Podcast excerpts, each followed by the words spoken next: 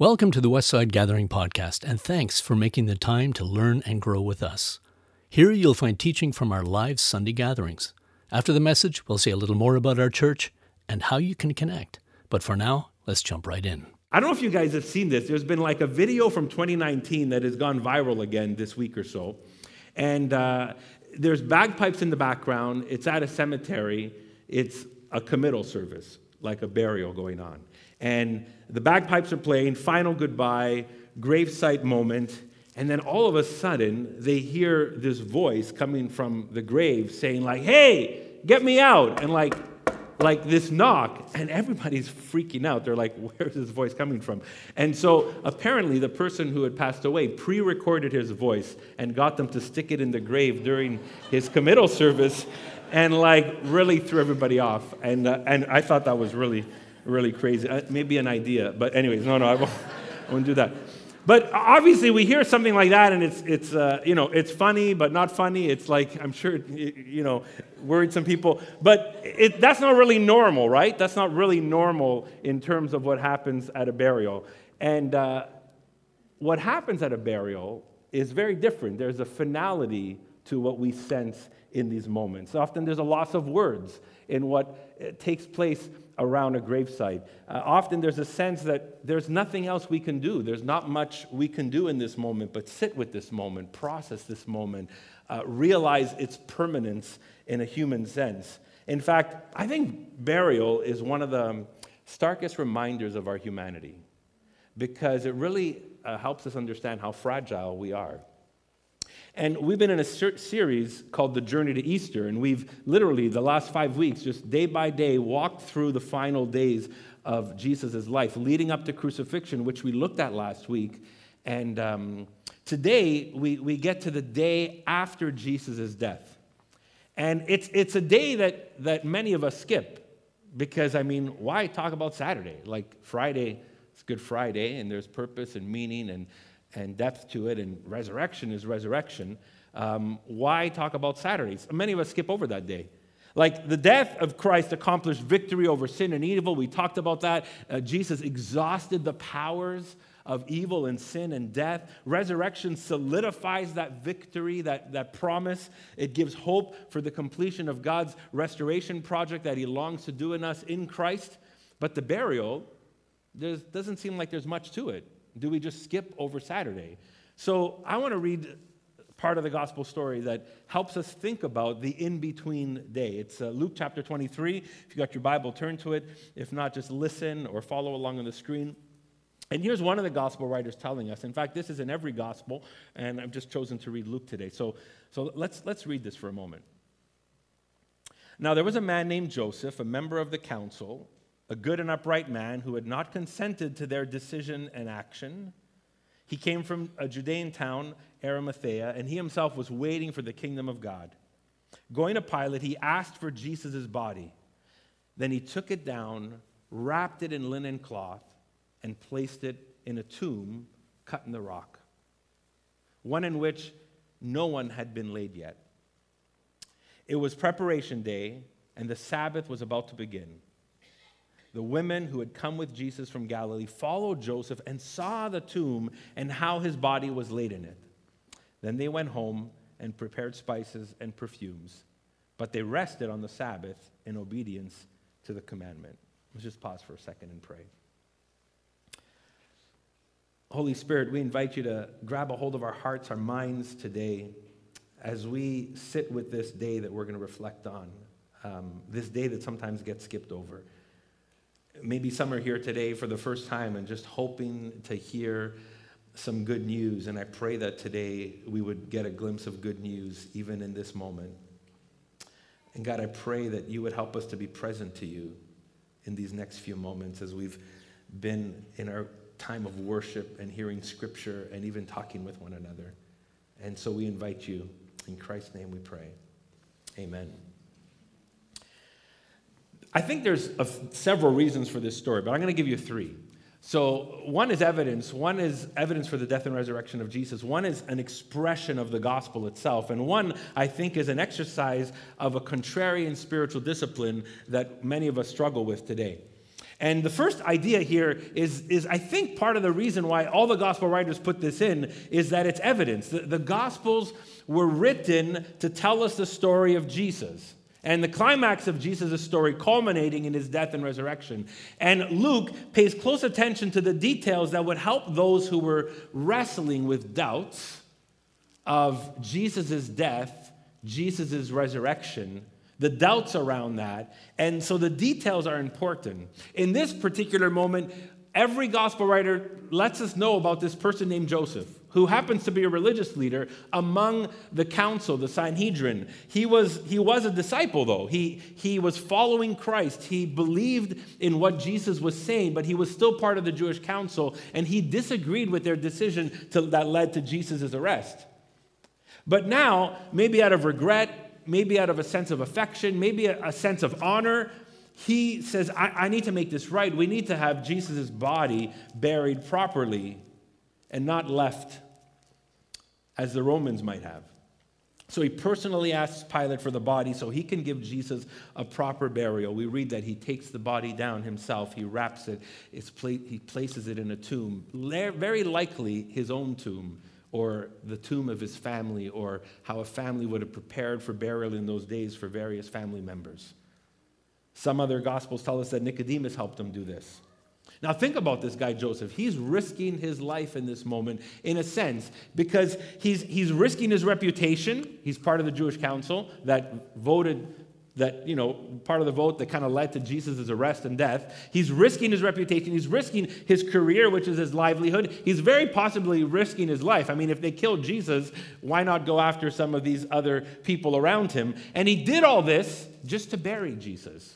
I mean, Jesus was already dead. He hasn't risen from the dead yet. Nobody knows that that truly would happen yet. They heard rumors of it, they heard talk of it, they heard Jesus say but it didn't happen yet. So there was no sense of super confidence in Joseph to say, oh, yeah, this is a risen guy, we better make sure. No, this is a dead person that he wanted to bury with honor and dignity. And the evidence part is why would Joseph do this unless Jesus actually died? I mean, why would, we, why would you go through all this, through this burial, unless Jesus actually died? Another other people at the tomb were women. They were disciples of Christ, people who followed Christ, people who knew Christ. They were observing from a distance. And this is really important for what happens next in the story. And uh, this was great to hear some of the conversation that went on in our Wednesday night group around this whole text and kind of like figuring out why did the disciple, why did the Gospels put this piece of in all these pieces of information about the women? And one of them, I think, is because they were the first evangelists to the resurrection and they were the ones who were kind of standing in the background looking at what was happening. And so their placement in that moment in the story, in, in those details, are really important.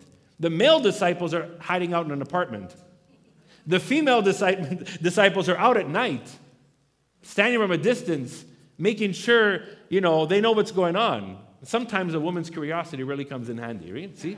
That's really good. Sorry, females. I'm ladies, I'm sorry. But uh, it's true. I think it's great. Female curiosity helped the gospel stories here. But women are less noticeable in those times. They weren't as popular as Peter or John. They weren't as known, but they were there. And they deeply were deeply devoted to Christ. And they were willing to risk a little bit to follow from a distance in the evening and see what's going on. And that's so important to know. That shows us that, yes, Jesus died, and that these same women would be there the next morning to see what happens. Matthew tells us that um, the Jews asked for guards to be placed at the tomb because there's been these, these rumors that Jesus says that he's going to rise from the dead. So they're like, put some guards at the tomb make sure you seal it.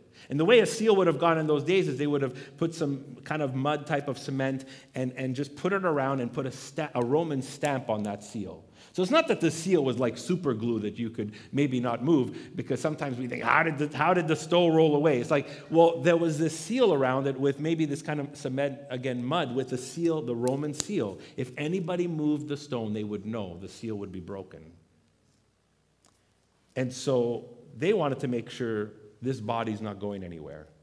I don't think they believed that he would rise from the dead, but they wanted to make sure that no one stole the body to fabricate a story that he would rise from the dead. So they put guards at the tomb, puts a seal around it with the Roman stamp on it.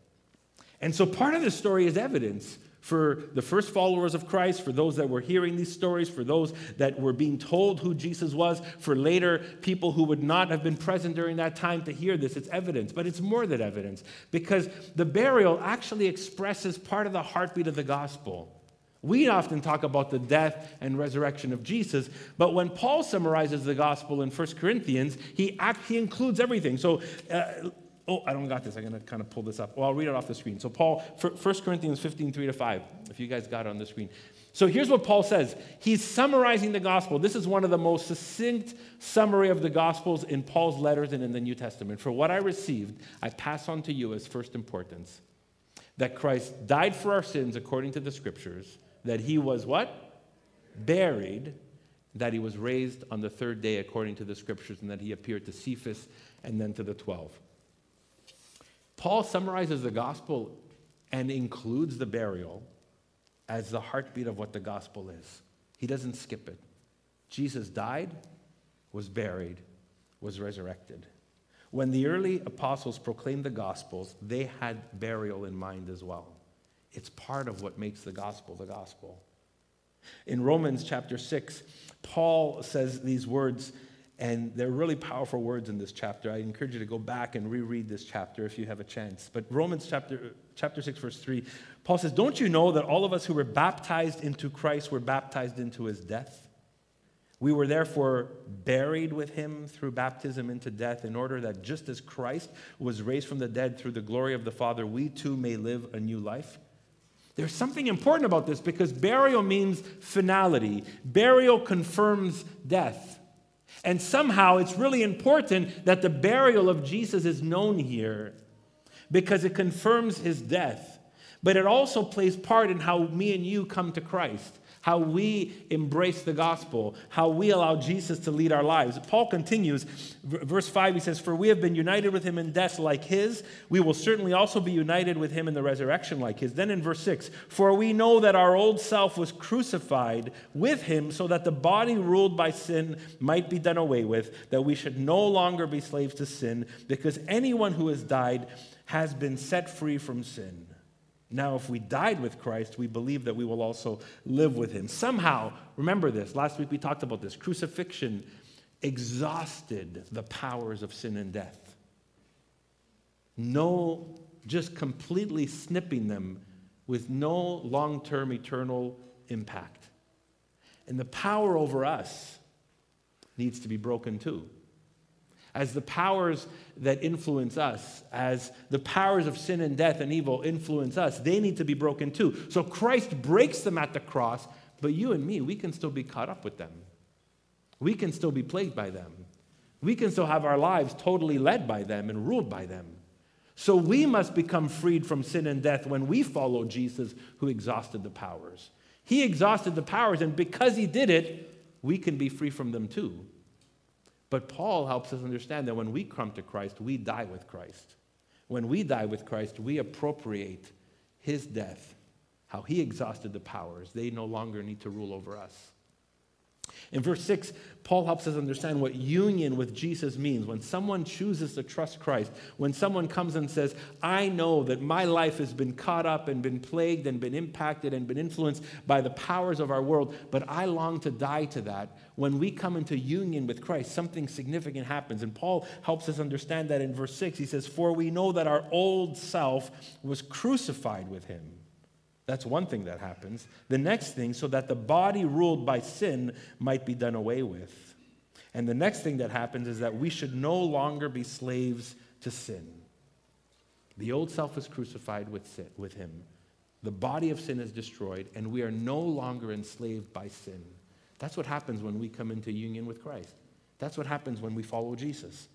And burial, this is a beautiful thing. Burial for, for you and me means that we've been baptized into his death. When we see burial language appropriating to us, it means that we have been baptized into his death. His death over sin is our death to sin.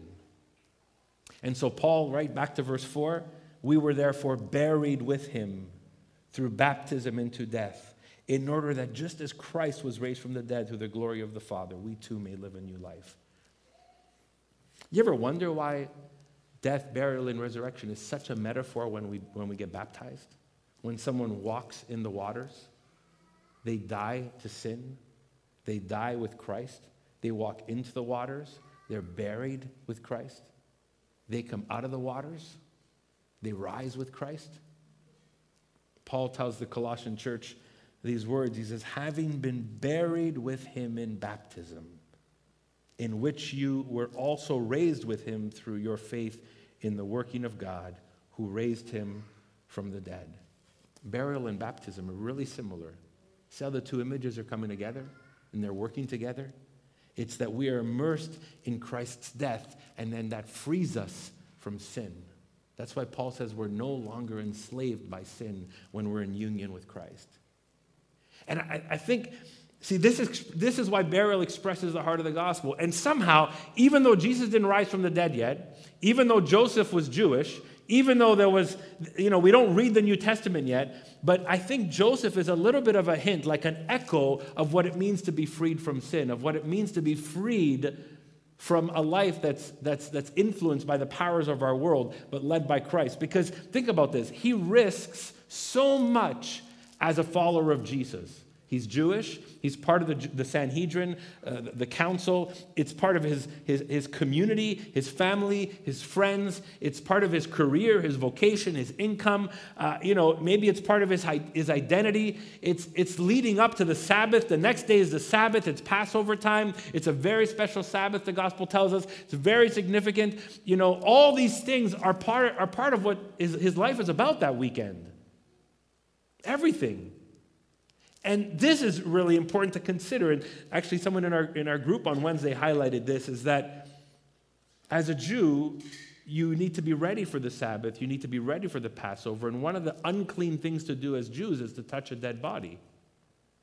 But Joseph took Jesus' body from the cross and brought it and buried it.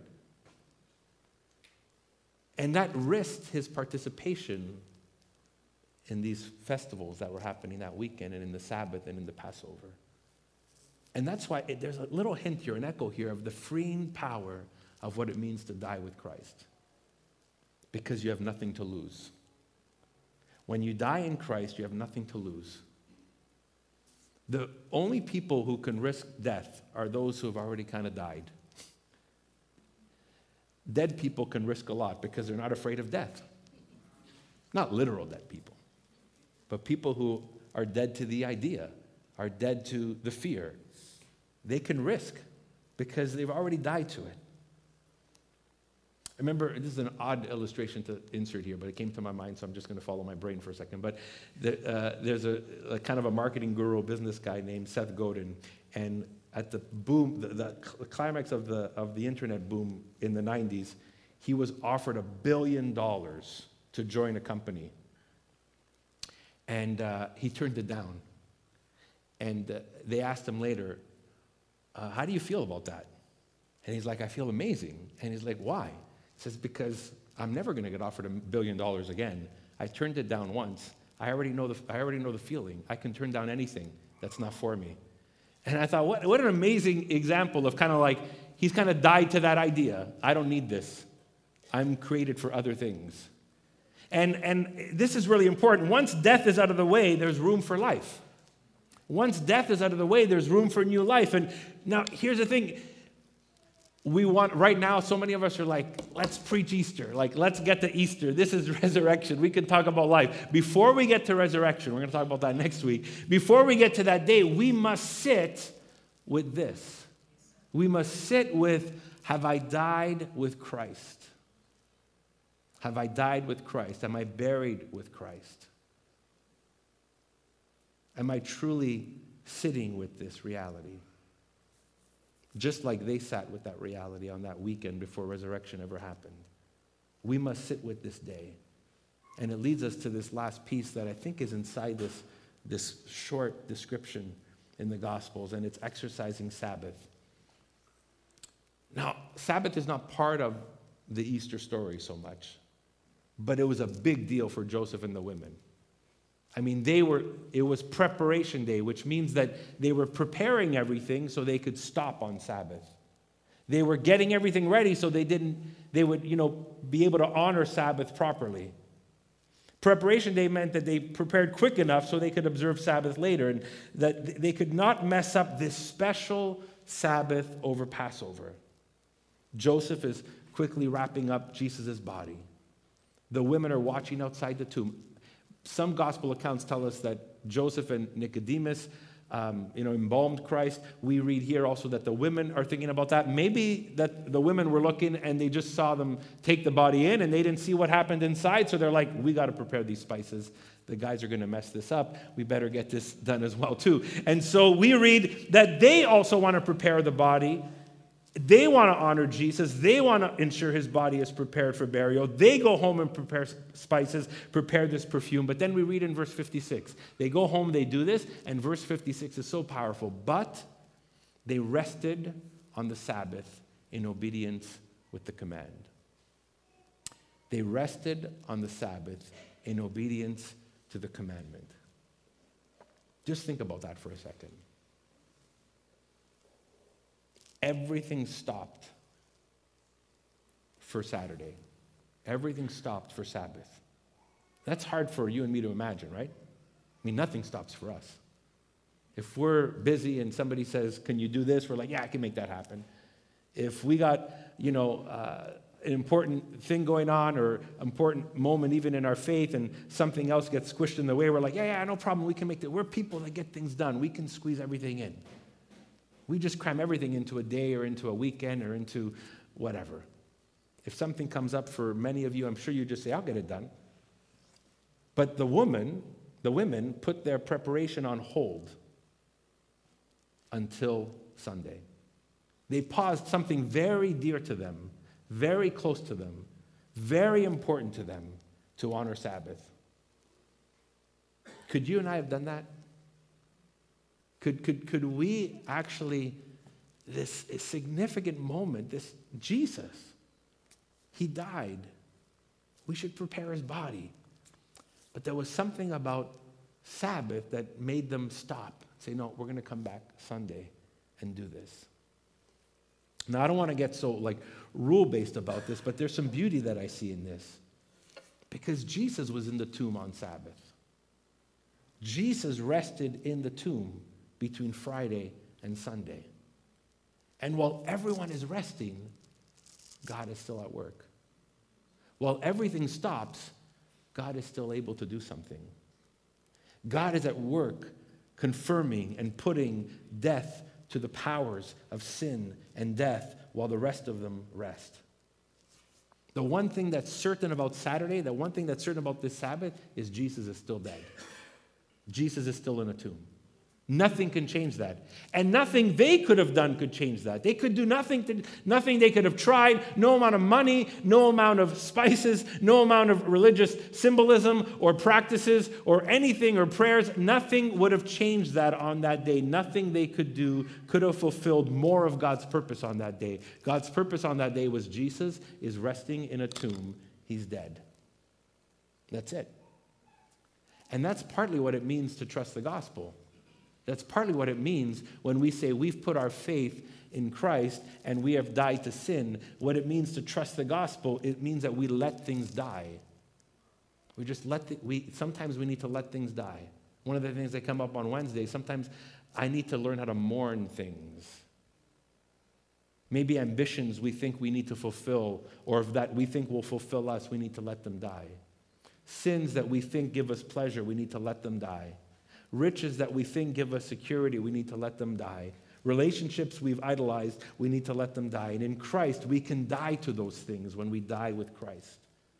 And maybe we need to die to the hold of those things. Not all those things are, are wrong or bad, but maybe they have a hold on us that is superior over God's purpose for your life. And we need to die to that hold and let them take their proper place, which is not up here, it's all the way down here. Some of them we just need to let them die and then let Him live in us. I'm going to invite the team to come back, and I want us to think about this. Because we are going to come together on Friday and we are going to commemorate the death of Christ. We're going to share communion again in a very special way. We're going to worship and pray. We are going to probably go home, and I have no idea what your Saturday is going to look like. We're going to come back Sunday. We're going to celebrate resurrection. These two big themes death and resurrection. But um, most of us will just kind of do our own thing on Saturday. And here's my question here's my invitation for you. What if we let Holy Saturday in that moment, what if, we, what if this Saturday becomes a day we let things die? The day we let things go? The day of the struggles or the suffering or the sin or the sin patterns in our life or the unrealized dreams or the false expectations, what if we let what if this Saturday we let them die and we trust the gospel fully? And we die with Christ so we can die to our sin and die to some of those, some of those things. What if this is what Holy Saturday becomes for us? Maybe we need to mourn some things. Maybe we need to sit with some things. Maybe we need to put ourselves in the, the shoes of Joseph and the women and be like, he, yeah, what if, what does it feel like for resurrection not to come?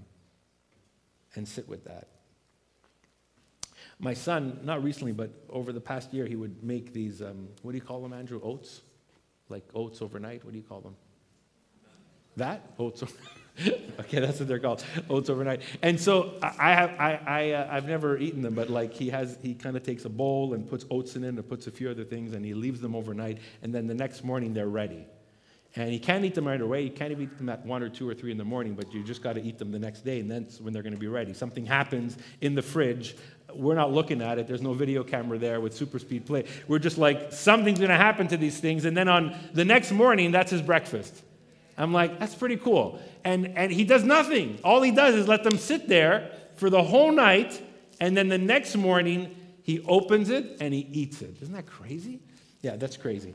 But th- th- this is kind of what happens. This is this idea of just waiting and let things take their course. And this is the idea of also seeds in the ground, right? When you put a seed in the ground, you don't sit anxiously waiting to think about what's next. You don't throw the seed in the ground and then wait there and say, like, come on, seed. You can do it. We're cheering for you. You know, like you, are not even thinking about the flower that's, you don't even, you just let the seed sit there. The seed doesn't think about that. The seed's not thinking, I'm going to be a flower. I'm going to be a flower. Because the seed doesn't even know it's going to be a flower. It has to die first, and then something happens, right? And so this is the, the main thing that a seed does in the ground is it dies. That's the main thing it does. And only in the death of that seed will a plant come. It, you, can't, no, you can't go from pre ground, ground to life. You have to go pre ground, ground, die, then life. It's the only thing. And it's only in, it's only in trusting the work that's happening underground will we ever see the beauty of life beyond the ground. That's, that's the only way. And that's the paradox of new life in Christ. That's the paradox of what, the kind of life that God wants to give us. We cannot make it happen. We can, we can work with God as, as He continues to grow us, but that initial uh, walking into the life of Christ that makes all of the rest of life in Christ possible, we cannot do except embrace it and accept it and die with Christ and be buried with Christ. We can only die to the old life and let God bring the new one.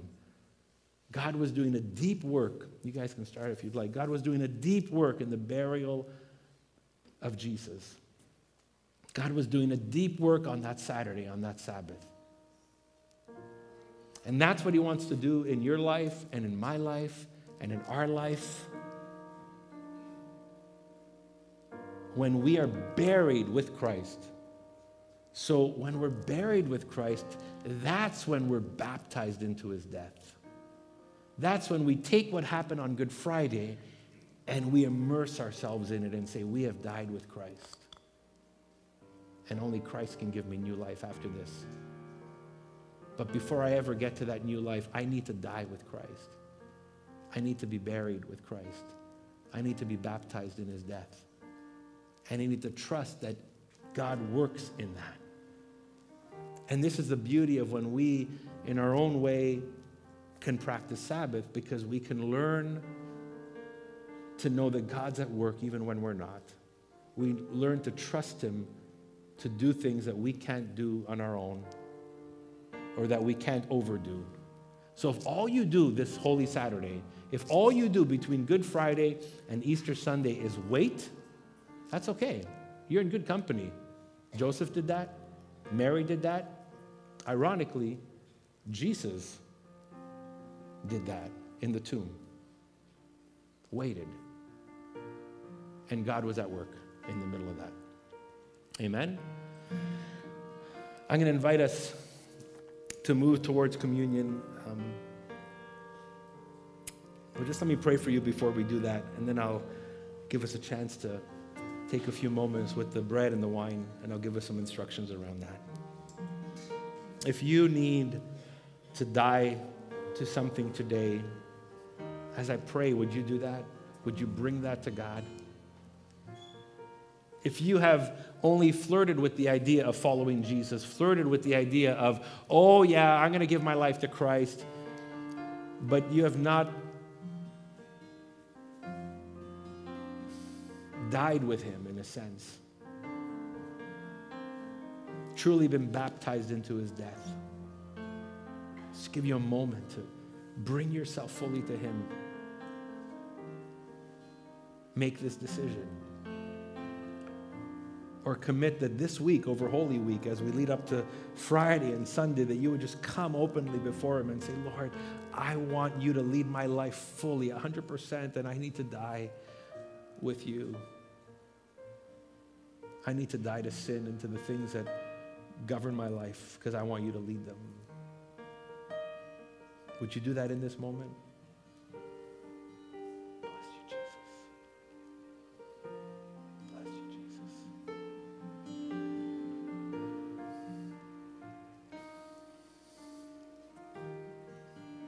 God, some of us in this room, and me included, we get so excited over Easter and resurrection coming and hindsight, we can we're just we just celebrate already what you've accomplished.